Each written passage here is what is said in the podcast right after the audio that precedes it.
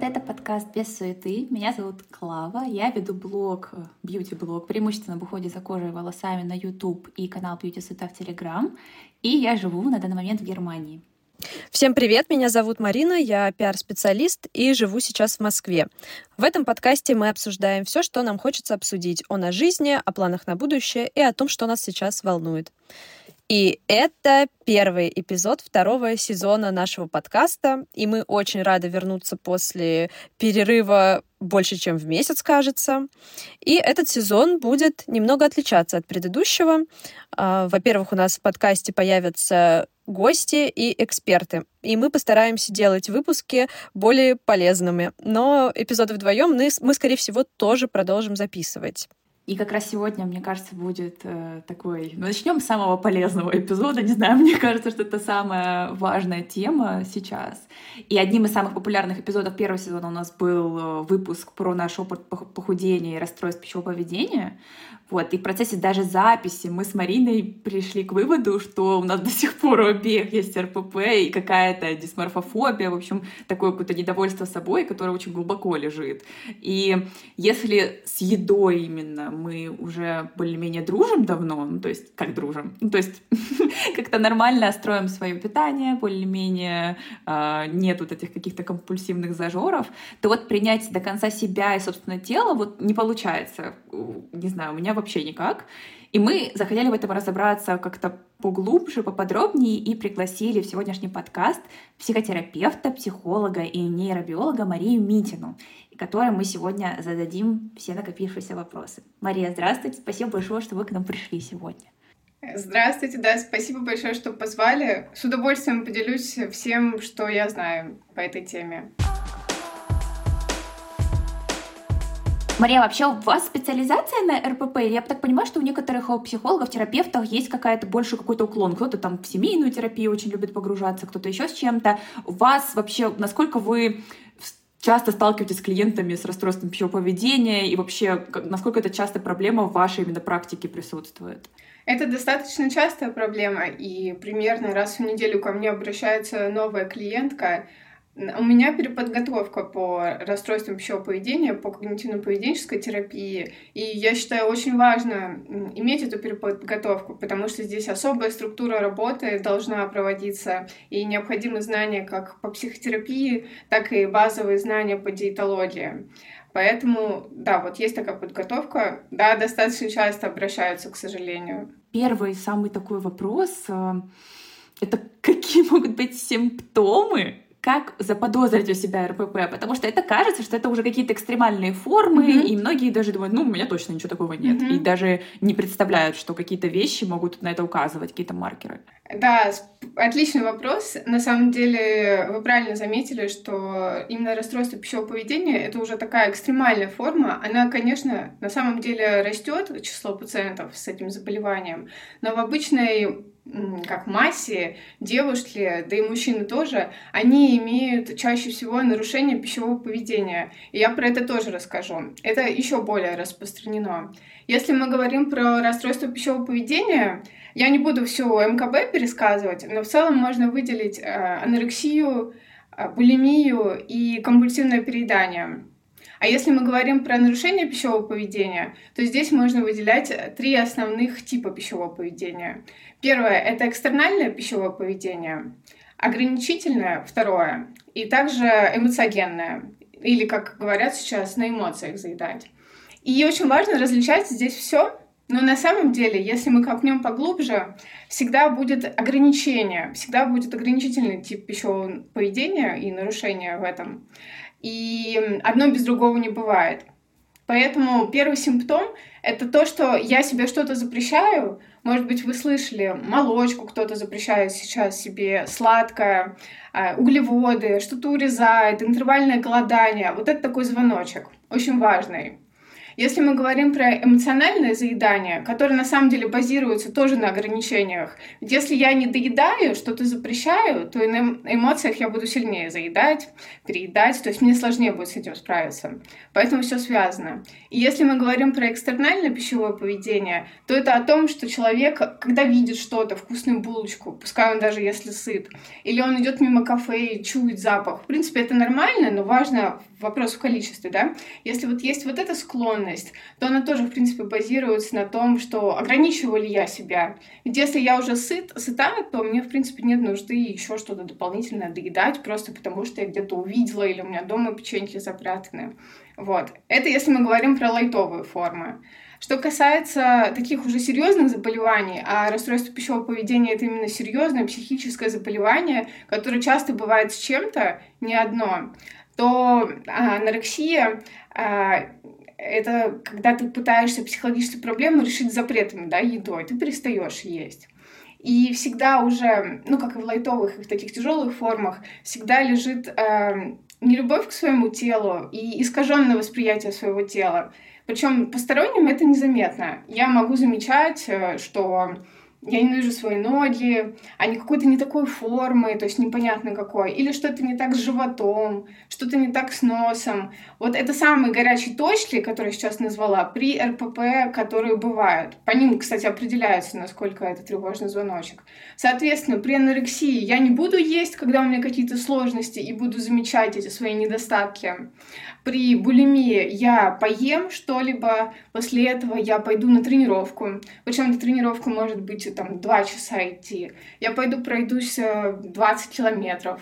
То есть здесь идет гиперкомпенсация. Я усиливаю что-то, потому что я чувствую вину, и мне нужно изменить то, что я там наела объективно, что как будто я наел, то есть, ну, субъективно. В общем, на самом деле этого не происходит, но я чувствую себя так.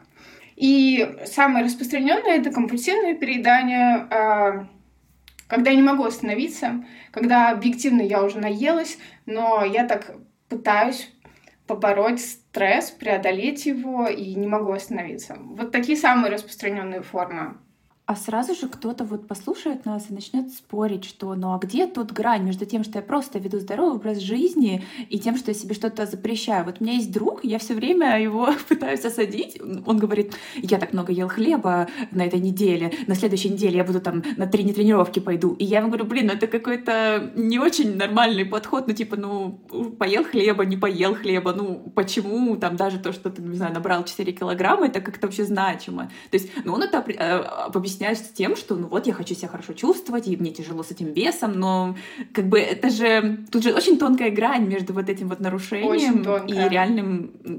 Может ли быть вот это ограничение реальной заботой о своем здоровье? Может быть. Это действительно зависит. И, например, если какой-то сильный стресс, то и акцентуация на этом становится сильнее.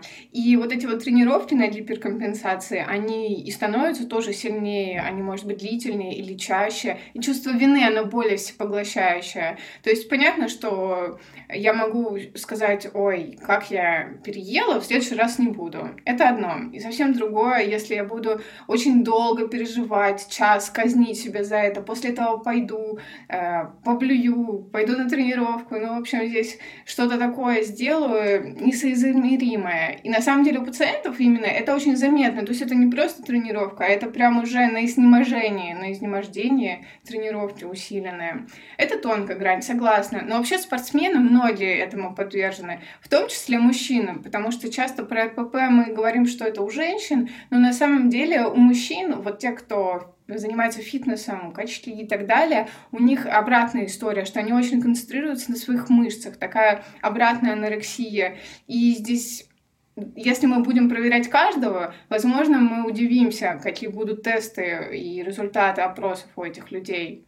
Но если мы будем брать э, вот именно расстройство пищевого поведения, самую последнюю, не последнюю стадию, а крайнюю форму, да, и мы там обычные люди где-то посерединке э, нормы, то вот у этой крайней формы можно сказать, что этих людей объединяет низкая способность преодолевать стресс. То есть они очень переживают, они изначально детки такие уязвимые, э, им сложно много, и тяжело с этим справляться. То есть можно еще найти такой вот психологический паттерн у таких людей. Ну да, типа, как говорят, гиперчувствительные люди или как, э, как это, да? Да, так и есть. Угу, угу. Они с детства такие. И поэтому они пытаются справляться э, с помощью еды когда это, в принципе, может иногда происходить, но не постоянно, да, и не в таких экстремальных э, формах, как я полностью отказываюсь, либо, если, как я говорила вот про мужчин, что постоянно там протеин пьют, 100 яиц в день, вот это все, пока мне там плохо не станет. Да, мне, я, так, я такое замечала за своим братом, когда он очень активно занимался фитнесом, у него прям вот, я помню, что какие-то были такие штуки, там, отмеренное количество грудок в неделю, там, сколько он должен съесть, и вот эти все истории, там, не дай бог, съешь его какой-нибудь йогурт, йогурт, у него все ломалась эта вся система, что у меня было же расписано там, сколько я что съем. Да, я, я, я прям тогда подумала, что да, действительно у мужчин это тоже может быть. И достаточно... Я так делаю. Я тоже так делала.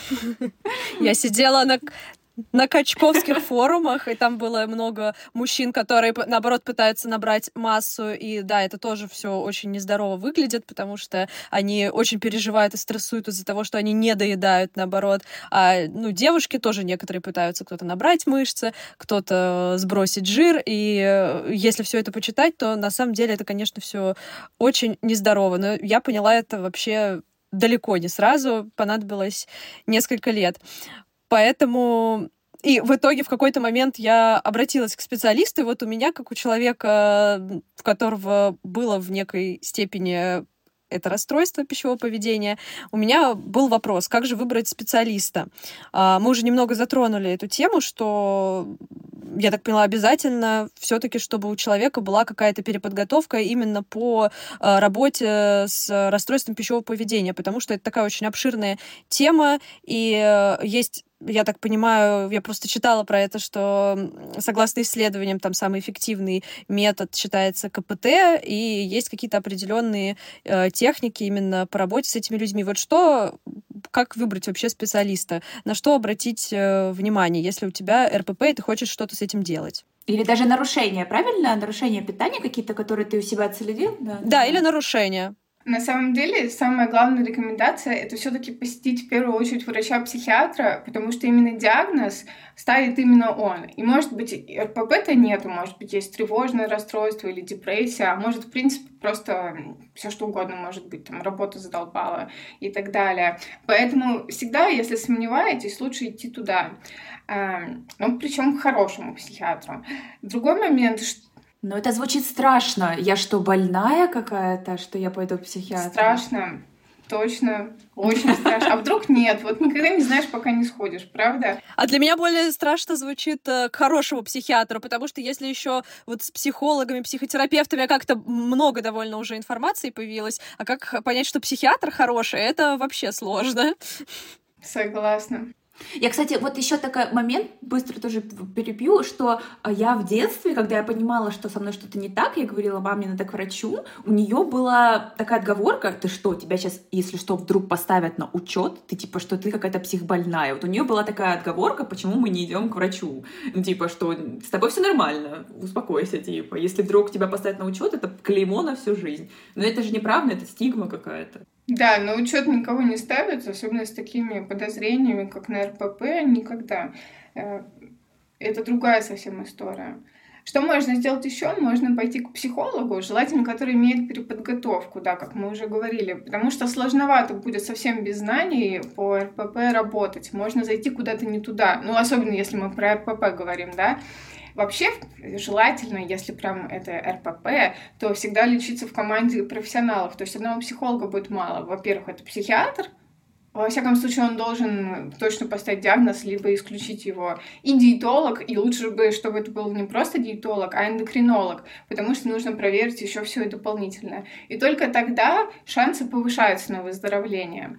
Ну, так вот, если как бы вроде бы нету такого подозрения прямо на РПП, то можно пойти к психологу, клиническому психологу, которому вы доверяете, и попробовать а, Тут, конечно, очень важен опыт, потому что если это начинающий психолог, то у него может не быть таких э, клиентов, пациентов с похожей проблемой, он может не разобраться. Поэтому всегда можно спросить. И, в принципе, нормально, если вам психолог скажет, что у меня там был один клиент или не было. Тут надо решить тогда, будете ли вы продолжать работать. Но, в принципе, тогда лучше ориентироваться на то, был ли опыт с такими проблемами и как много этого опыта, и тогда уже пробовать. А какое, вот, скажем, у вас же много, получается, клиентов с РВП, какое самое распространенное или популярное? Это хороший вопрос, потому что на самом деле РПП, вот расстройство пищевого поведения, это спектр болезней. И там бывает, что человек приходит, ну не ко мне, а в целом, с анорексией, а потом у него из анорексии это приходит компульсивное переедание, а из компульсивного переедания в булимию, Uh, у меня чаще всего это девушки с компульсивным преданием, но уже в ремиссии. Мы потихонечку все вышли, и вот да, компульсивное передание это самое распространенное. Ну и, конечно, как я говорила, когда я тестирую, и если нету подозрений на РПП, и есть какие-то вот пищевые нарушения в поведении, то это всегда ограничительное поведение, то есть есть какие-то запреты на молочку, люди сдают тесты, генетические тесты, они верят, хотя чаще всего это все неправда. И они себе запрещают. Они запрещают, потом они переедают чем-то другим, либо этим, и отсюда все вытекающее. То есть мы всегда работаем с убеждениями о себе, о своем теле, о каких-то продуктах, потому что чаще, если найти прям научную информацию о том или ином продукте, как нужно питаться, то можно многое изменить уже даже благодаря этим знаниям. Но, к сожалению, в интернете многое преподносится как научное знание, но на самом деле это таковым не является. Как, например, вот генетические тесты на молочку. То есть, если у меня была клиентка, у нее действительно РПП, и она сдала этот тест, ей сказали не есть молочку, ну, как бы, ну, и то не есть, и это не есть. И это был как бы стресс огромный для нее, и она действительно в это поверила, и это стоило несколько сессий, чтобы переубедить ее потому что ей нужно было работать именно наоборот, с разрешением себе покушать. И даже есть специальный протокол, может быть, вы слышали протокол Марши Херин, правило трех. Да, м-м. да, да, да. Да, я слышала. То есть там фишка в том, что мы себе разрешаем все, у нас нету запретов. Конечно, там есть нормы, то есть в обычной норме это тарелка, и обязательно у нас должен быть десерт на обед и на ужин, для того, чтобы мы не переедали. И только потом, когда мы уже с клиентом э, как нормализовали это питание, нормализовали жизнь, научились стресс преодолевать, изменили какие-то. Мы можем что-то убирать, но вначале всегда мы наоборот вот все эти продукты, пускай они будут, кока-колы, чипсы, кефиры и так далее. Да, я помню, что вот мой э, такой первый шаг выхода из РПП, я не помню, я это делала не с врачом, как раз-таки сама справлялась. Я смотрела дневник одной девочки, она, я так понимаю, что это делала с именно психиатром и с, там, с клиническим психологом, и она рассказывала про эти шаги, и я просто их пыталась повторять. Это тоже не очень хороший подход, но тогда, когда мои родители были э, против этого всего, и там были первые шаги такие, что ты просто ешь все, и в любых количествах. Ну, то есть понятно, что это не очень хорошая тактика, возможно, в дальнейшем, но поначалу, когда у тебя настолько изголодался организм по всему, и по каким-то микроэлементам, и по тому, как эмоционально ты в целом к еде подвязываешься, я сначала вот прям ела все, и эмоционально, и неэмоционально, и физический голод, я пыталась на него отвечать. И через какое-то время, когда ты начинаешь уже реально распознавать адекватно, когда ты голодна, а когда ты хочешь конкретно торт, а не там суп условно. Ну, то есть, когда ты хоть чуть-чуть начинаешь вот это видеть, а не пытаться ссылаться на какие-то правила, что ага, молочку нельзя, там, э, сладкое нельзя, я сейчас прошло два часа, пора уже поесть, или там не прошло еще два часа. То есть проходят вот эти все, как бы сказать, правила, вот именно на первом таком разрешении себе все. Со временем ты как-то к адекватному такому режиму больше приходишь. Ну вот как у меня так было, э, во всяком случае. Возможно, возможно для кого-то это могло бы быть тоже полезным. Да, так оно и есть. Так обязательно есть. Обязательно завтрак, обязательно обед, обязательно ужин. И вот эта еда для радости, Э, во время после обеда или после ужина. Плюс еще и снеки, то есть ты, если по этому питанию питаешься, ты просто не успеваешь, во-первых, очень сильно проголодаться, ты не успеваешь переесть, там уже все рассчитано. И когда ты это все добавляешь, у тебя организм сам формирует моменты, когда тебе вроде бы нужно покушать, и ты больше прислушиваешься к своему организму, ты больше различаешь чувство голода, или наоборот, когда ты наелся, потому что как раз есть проблемы с чувством наедания или вообще прислушивания к себе при компульсивном переедании. Вот, поэтому это очень хорошо регулируется, да, такими планами питания, когда можно все и всегда.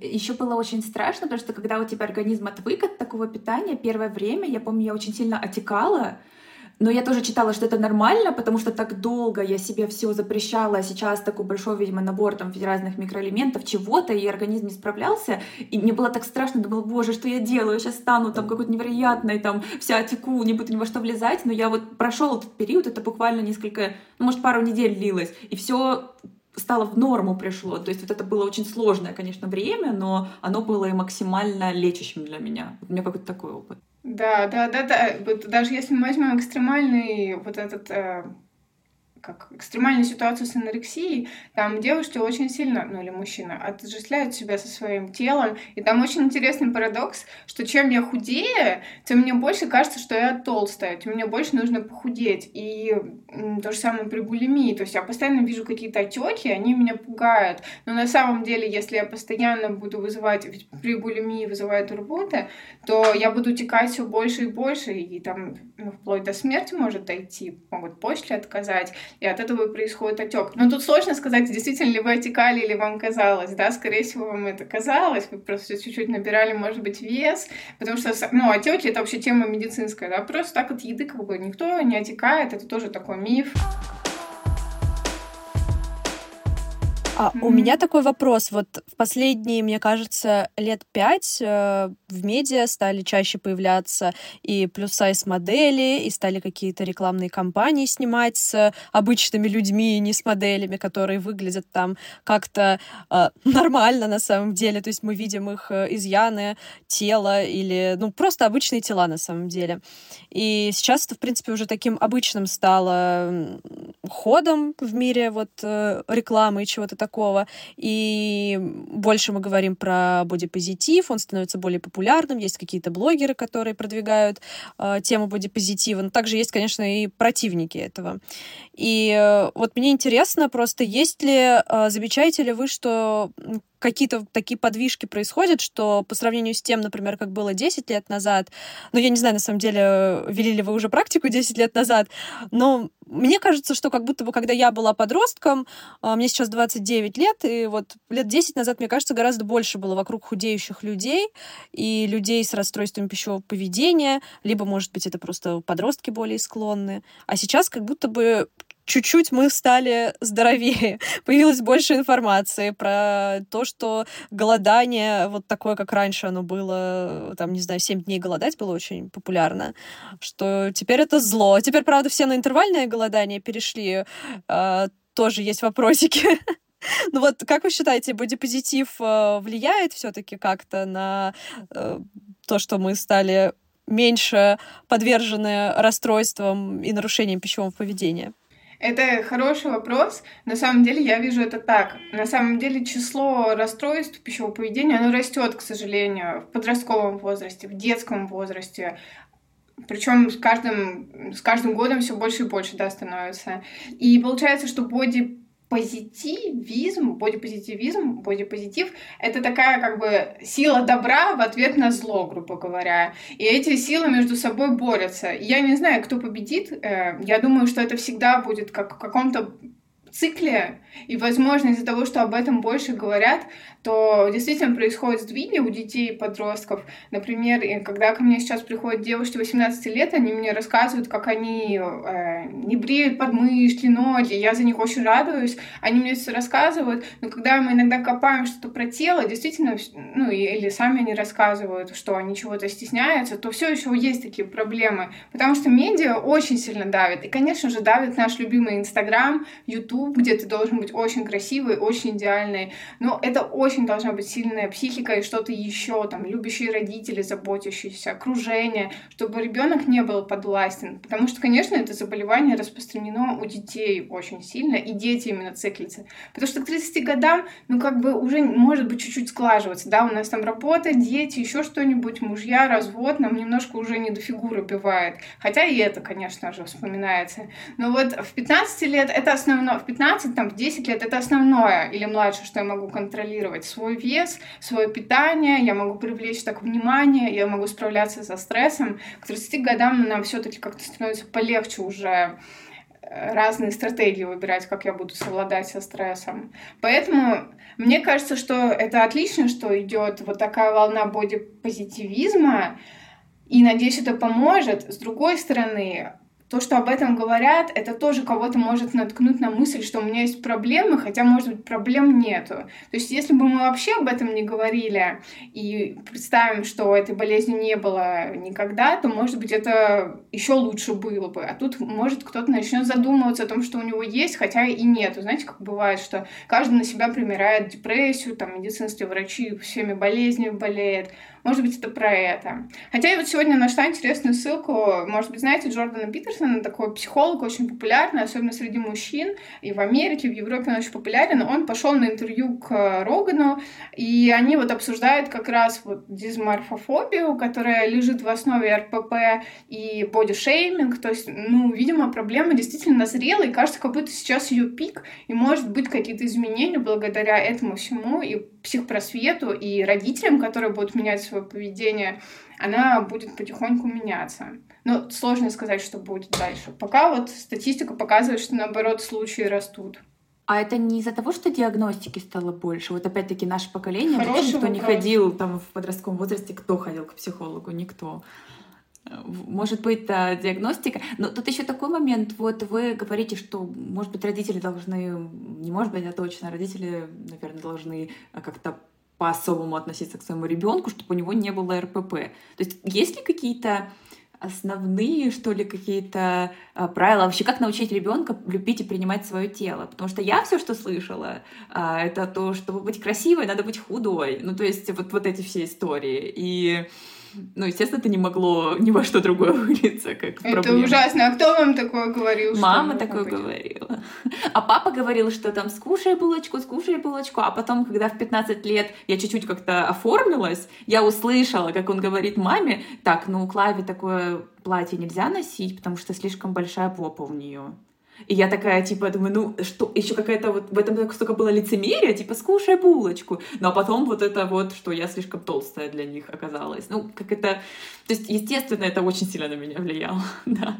Конечно, вот как... да. Понятно, что такого не стоит говорить, но есть ли какие-то, может быть, а, советы, что ли, как воспитывать ребенка, чтобы у него с меньшей долей вероятности возникло расстройство пищевого поведения? Э, Э, я сразу скажу, что я не специалист в детях, и я э, веду именно взрослых, но есть общие рекомендации. И первое, как раз, как вы рассказали, это не делать акцент на внешности ребенка, не поощрять его, что он похудел, не замечать, ну как не, не то, чтобы не замечать, а не проговаривать и вот этот боди-шейминг не производить, не говорить, что ты толстый. То есть нужно стремиться к боди-нейтральности. В то же время нужно и объяснять вот эти физиологические процессы, как важно кушать углеводы, белок, почему это важно, и как, почему еда должна быть вкусной, почему круассан так вкусно пахнет, и его тоже нужно кушать. И вот э, есть еще такие запахи. В общем, развивать вкус — это тоже очень важно.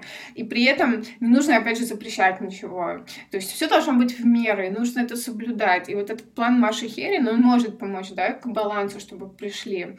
Потому что очень часто бывает так, что мама и у нее дочка, и мама жалуется, что у дочки проблема, она ничего не ест, или наоборот переедает, и ты говоришь с мамой, и оказывается, что у мамы там анорексия в прошлом, и она постоянно акцентирует свое внимание на фигуре, и дочке она тоже все запрещает, акцентирует внимание на фигуре. Но это очень сложно, но с этим можно работать. Конечно, родители, здесь большая доля ответственности на них, но если они не справляются, нужно находить специалиста, который поможет им справляться, потому что это сложно. Вот. Значит, э, первое, не отзываться негативно, стремиться к боди-нейтралитету, э, разрешать еду, конечно, в балансе, рассказывать о том, какая вообще бывает пища и к чему нужно стремиться. Э, ну и вроде все. Эх, знали бы наши родители. Мне вот говорили... Мы их научим. Меня вот не называли как бы толстой, жирной, но когда я ела, я была пухлым ребенком, в принципе, все время, и я понимала, что моих родителей это беспокоит, и они мне просто говорили, не ешь эту конфетку, а то будешь 100 килограмм как бабушка.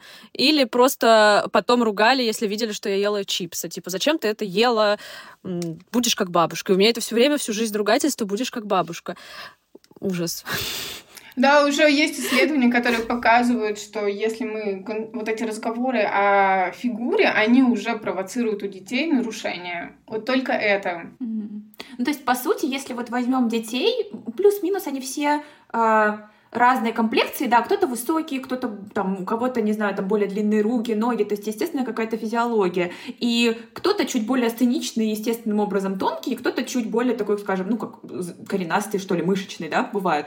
И если мы в целом никак не будем их называть, то по идее э, они не будут думать даже, что с ними что-то не так, правильно? Так и есть. То есть э, в основе, например, терапии принятия и ответственности как раз лежит то, что именно слова, они оценочные, да, то есть э, изначально есть человек, и мы уже определяем, что с ним как будто так или не так, и вот это определение, вот это слово, ты красивый, ты слишком толстый или слишком худой, оно и ранит человека. Мы, к сожалению, мы не можем, да, убежать от слов, но мы стараемся хотя бы снижать вот эту негативную оценку. Или наоборот, если мы видим, что наш ребенок стремится к похудению очень сильно, а ему не нужно, так наоборот, не надо поощрять это. То есть здесь всегда нужно ловить вот этот баланс. Mm-hmm. Меня сейчас даже триггерит, вот даже Марина про себя сказала, я была пухлым ребенком. И я думаю, ну а кто придумал, что она была пухлым ребенком? Может, это совершенно нормальный ребенок был? Вообще пухлый, ну что это за описание такое? Ну, как бы я, у меня даже такие сейчас, меня триггерит даже это, и мне, мне злость. Просто кто, кто тебе первым это сказал, что ты пухлая? Вра... Ну, не знаю, от родителей слышала, а потом в 15 лет мне врач сказал, что у меня ожирение первой степени. Я весила 58 килограмм, ну, у меня рост 155, поэтому как бы это ожирение считается уже 58. Ну, я с тех пор, кстати, вот мне как сказали, я просто, я была в шоке в 15 лет, и я сразу похудела на 13 килограмм за 3 месяца. Вот так вот. Там в подростковом возрасте все что угодно, конечно, может происходить, эти скачки веса. И, к сожалению, не все врачи знают про РПП, но в то же время врачам нужно тоже о рисках предупреждать, потому что иногда риски перевешивают это. И действительно здесь тоже нужно, опять же, почему я говорю про работу в команде, потому что вот диетолог должен э, пообщаться, может быть, с кардиологом или еще с кем-то. Некоторые врачи просто даже на операцию не возьмут, если действительно есть ожирение. Это очень тонкая грань, и нету какого-то идеального решения. Единственное, что есть э, что важно, вот этот курс психотерапии, который может помочь, э, если его пройти, возможно, отношения с едой улучшатся и вес стабилизируется. Это не всегда бывает, но человеку необходимо научиться справляться с негативными переживаниями, изменить свою жизнь, изменить отношения, что-то принять. Поэтому это так важно. Вот. Поэтому сложно сказать, что было с вами, да, в 15 лет. Эм, главное, что сейчас происходит. Но действительно, некоторые врачи не знают и не думают, и они же как очень директные, да, им нужно запретить для здоровья. Что дальше происходит, бывает по-разному, в зависимости от психики ребенка. Иногда ребенок может напугаться так, иногда ему вообще как бы все равно. Иногда это может оставить след, иногда нет. А вообще, ну вот мне кажется, например, я больше четырех лет в терапии, и мне кажется, что именно вот, ну, расстройство и даже нарушение уже все позади. Ну, то есть у меня очень-очень редко проскальзывают мысли из разряда «может, не надо это есть?», но тогда я себе сразу такая «тогда точно нужно съесть», потому что это какие-то отголоски прошлого ко мне стучатся. Ну, то есть у меня давно уже не было, я не знаю, года три не было никаких компульсивных перееданий, я очень хорошо чувствую насыщение, чувствую, что я хочу съесть. Ну, то есть в этом плане все хорошо, я не наказываю себя в спортзале или там приемом слабительных. И тем не менее, все равно у меня есть вот эти вот приколы, что я смотрю на себя в зеркало и такая, так, ну, что-то какой-то живот с складками, что-то как-то... Ну, то есть все равно полного принятия какого-то нет. То есть я в целом себе нравлюсь, но такая типа, ну, что-то вот эта часть ног коротковата. Ну, то есть все равно я такая типа, ну, не очень собой как бы довольна. То есть при том, что вот конкретно уже каких-то таких а, пищевых каких-то историй нет. Вот возможно ли принимать и полюбить свое тело во взрослом возрасте и полностью принять его? Или, или нет, все равно это какая-то остается, остается какая-то часть. Конечно, просто когда у меня был период РПП, все было плохо, естественно. Сейчас нам, ну, то есть я, мне казалось, что я просто, ну, ужасная. Вот. Сейчас такого нет, но как бы супер комфортно я себя не чувствую, когда я стою просто перед зеркалом. Вы знаете, да, это очень зависит, потому что вообще э, у некоторых девушек, у многих, у нас все неплохо вообще с как визуальным восприятием. Мы любим искусство, все красивое, и мы очень любим циклиться на деталях, правда? И вот мы все время хотим, чтобы все было идеально, и мы были идеальны. И, к сожалению, мир, он не идеален, он реален, и очень сложно принять это все. И можно вообще не принять себя за всю жизнь, бывает такое. И это тоже нужно принять, что я не смогу себя принять полностью и полюбить. Вернее так, полюбить, может быть, я не смогу себя полностью навсегда, потому что все в динамике происходит. Сегодня я себя люблю, завтра я не люблю. Но вот мы стараемся принять и не отрицать то, что с нами происходит. И вот когда мы уже это принимаем, что мы можем быть разные, сегодня такой, сегодня щекой, то как будто легче становится жить, и могут быть какие-то изменения. Но да, иногда нужно смириться с тем, что полностью не получится. И это нормально. И у нас есть другие ценности в жизни. И нужно исходить и простраивать свою жизнь из э, других ценностей также. Для кого-то, конечно, внешность очень важна. Если мы возьмем телеведущих, то там, я думаю, ну, почти у всех будут проблемы с этим, да. И это им как будто, может быть, помогает оставаться на плаву, быть такими красивыми, так следить такие жесткие стандарты. Но это вот оборачивается другой, э, другой стороной монеты, что им тяжело приходится. Грустно. Клава, которая не, не телеведущая, но YouTube-ведущая. Да, да. Ну, есть, да, нет, я сто процентов осознаю, что у меня вот какая-то степень дисморфофобии, вот непринятия своего тела, это, зависит, это, это касается всего, не только фигуры и кожи. Я не знаю, смотрю на какую-нибудь родинку, которая мне не нравится, я думаю, ну это уродство, которое заметно всем просто, и которое вот я не могу, я пытаюсь его скрыть на фотографиях, там, одеть какие-то, ну что-то условно. И много таких моментов.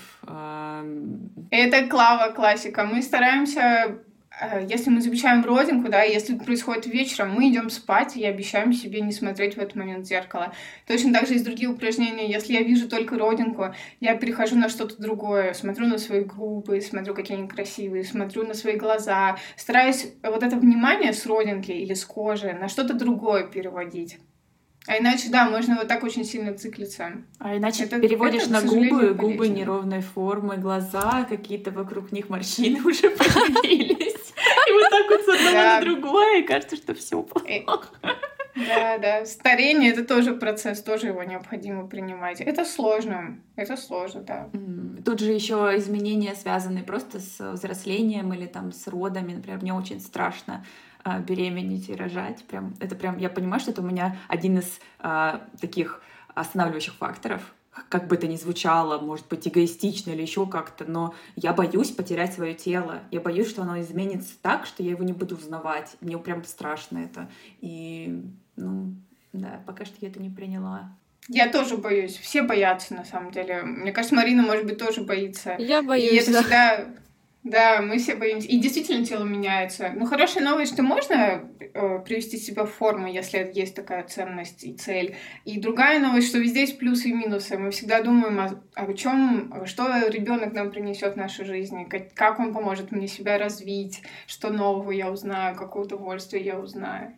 И так много женщин, которые родили, тро, родили троих детей, это даже я не, сейчас не про всяких там селебрити говорю, среди моих знакомых даже есть такие, которых двое-трое детей, и при этом они очень хорошо выглядят, и э, я всегда вообще в шоке. Поэтому мне кажется... Ну вот смотри, да. извини, я тебя Давай. перебиваю, но вот опять-таки мы сделали акцент, что они очень хорошо выглядят. Мы опять сфокусировались на том, что она родила и очень да. хорошо выглядит. Но это вот опять нас поворачивает вот в эту дискуссию, что мы оцениваем внешность как будто после родов она должна как-то... Нет, ну, как она не должна. Это я к тому, что если ты боишься там потерять свое тело, если ты родишь ребенка, то тебя могут подбадривать примеры таких женщин, которые родили, они вообще как будто бы не изменились.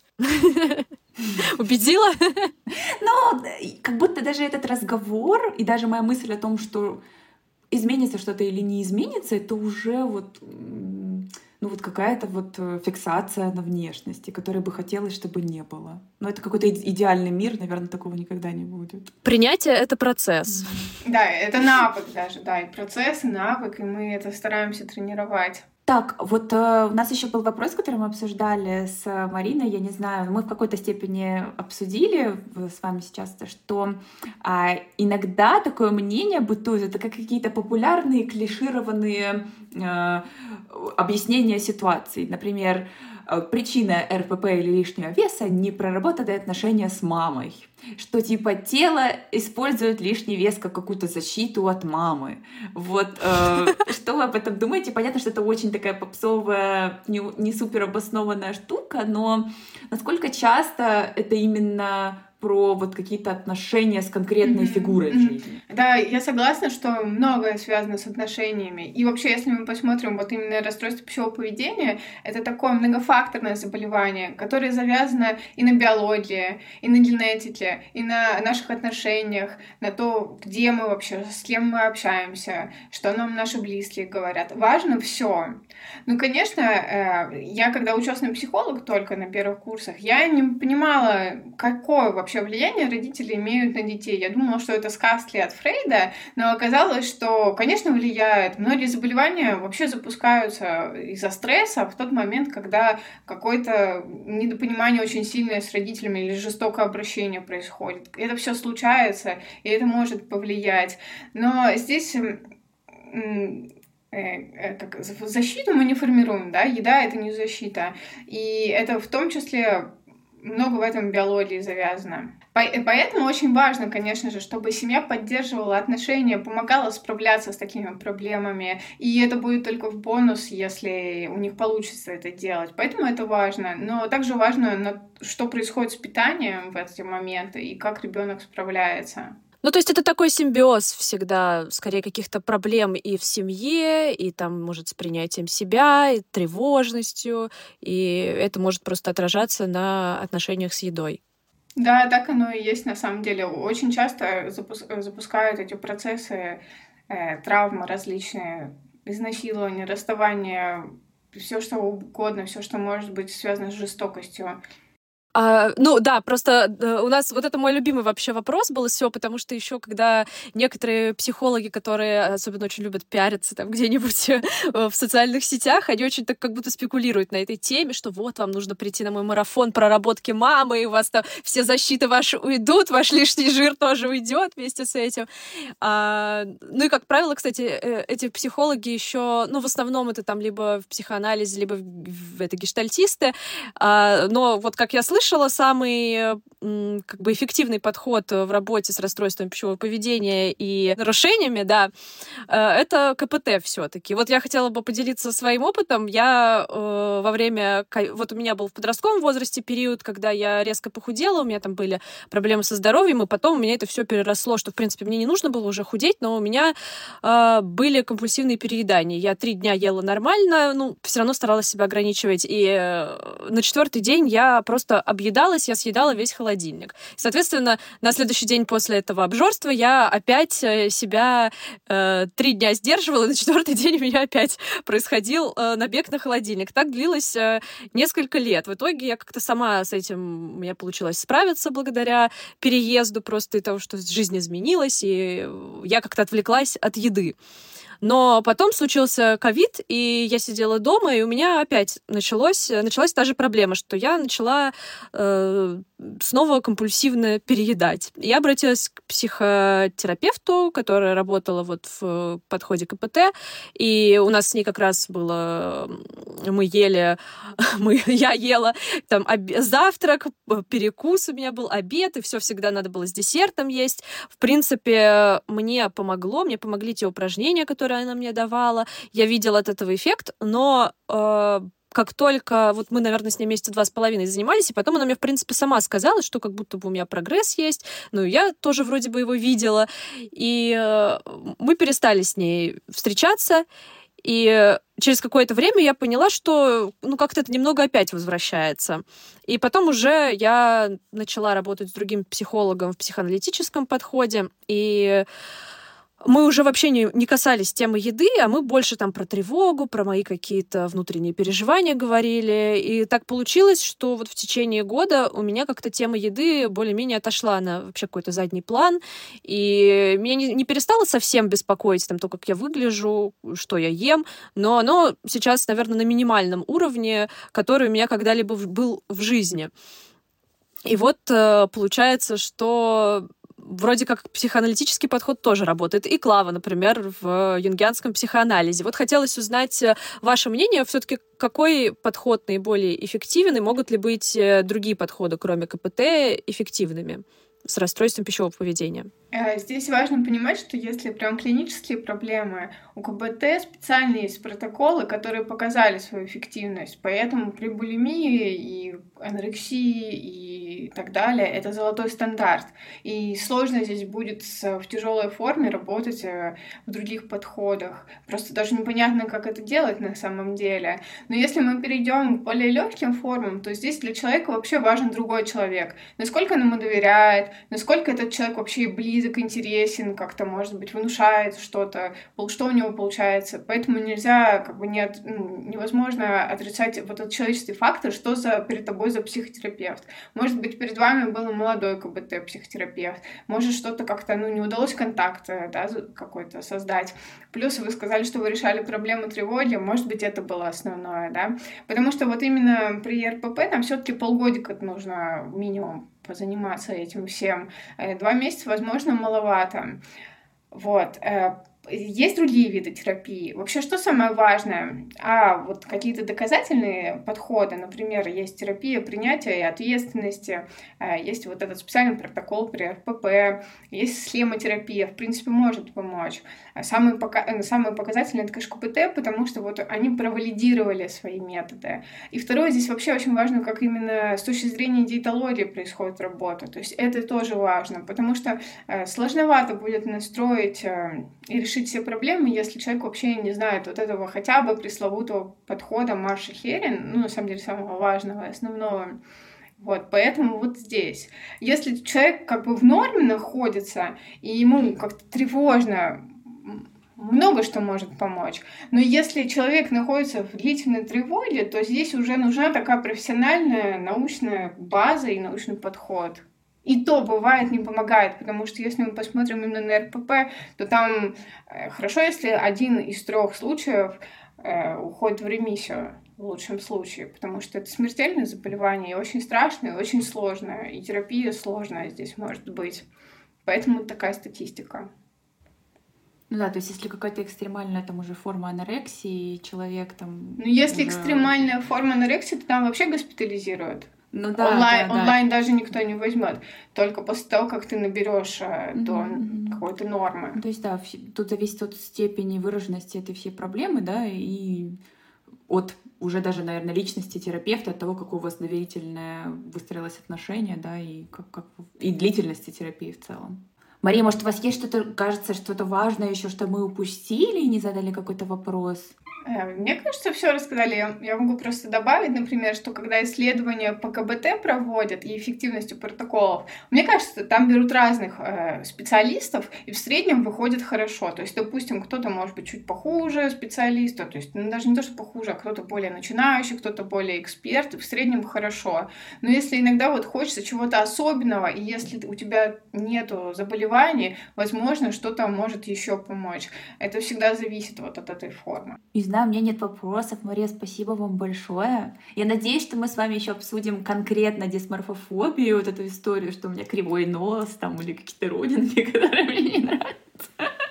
Потому что хоть это и связано, но как будто бы кажется, что это немножко особняком стоит, или вот этот вот улучшайзинг постоянный, когда я все время стою и думаю, ну что же мне еще нужно, какие процедуры для лица сделать, недостаточно я их делаю. То есть это какая-то еще одна отдельная тема, и надеемся, что вы нам поможете в ней разобраться. Да, я с удовольствием. Здесь еще будет тогда тема социальной тревоги, возможно, потому что они идут рядом, и я с удовольствием еще поговорю на эту тему с вами. Спасибо, что пригласили. На этом все. Мне кажется, мы сегодня обсудили очень важную тему и надеемся, что этот выпуск поможет кому-то э, либо понять, как выбрать специалиста, либо понять, что у вас э, расстройство, либо наоборот обрадоваться, что у вас не расстройство, а возможно легкая степень нарушения, что тоже все равно плохо и э, надо с этим что-то делать обязательно. Вообще всем желаем найти своего психолога Кстати, контакты э, я оставлю внизу, наверное, сайт Марии или ее контакты. Мы еще посмотрим, что будет. Вы сможете. У нее, по-моему, есть еще канал э, про питание и, э, ну, он посвящен в целом расстройствам нарушения пищевого поведения. Э, думаю, всем заинтересованным будет полезно. Да, спасибо, что слушали. Да, ну я бы хотела от себя еще сказать, а, чтобы мне хочется, я вот себе это все время говорю, и мне хочется, чтобы все люди начали все больше это как-то осознавать, наверное, и пытаться к этому прийти, что как будто наши тела, вот какие они есть сейчас, они окей. Ну, типа, вот эта вот нейтральность по отношению к себе и к окружающим, мне кажется, это вот будет основа всего э, нашего коллективного э, исцеления. Вот, если мы будем вообще, вообще не оценивать себя худой, я жирный, эм, какой угодно. Вот. И от этого будет больше какого-то освобождения и принятия всего. В общем, я желаю всем чуть-чуть попроще относиться к себе а, в плане фигуры. Вот, и самой себе проще относиться тоже, я желаю. Всем принятия! Да. Все спасибо, что слушали. До встречи! Подписывайтесь на нас а. везде, подождите. Подписывайтесь на нас э, на платформе, где вам удобно слушать. Ставьте нам лайк, ставьте оценки в Apple подкастах. Пятерочки. И увидимся с вами, наверное, через две недели, потому что, скорее всего, теперь выпуски мы будем выпускать раз в две недели. Вот так вот. вот так Но, вот. может, и чаще. Да, мы еще не знаем. Всем пока! Пока!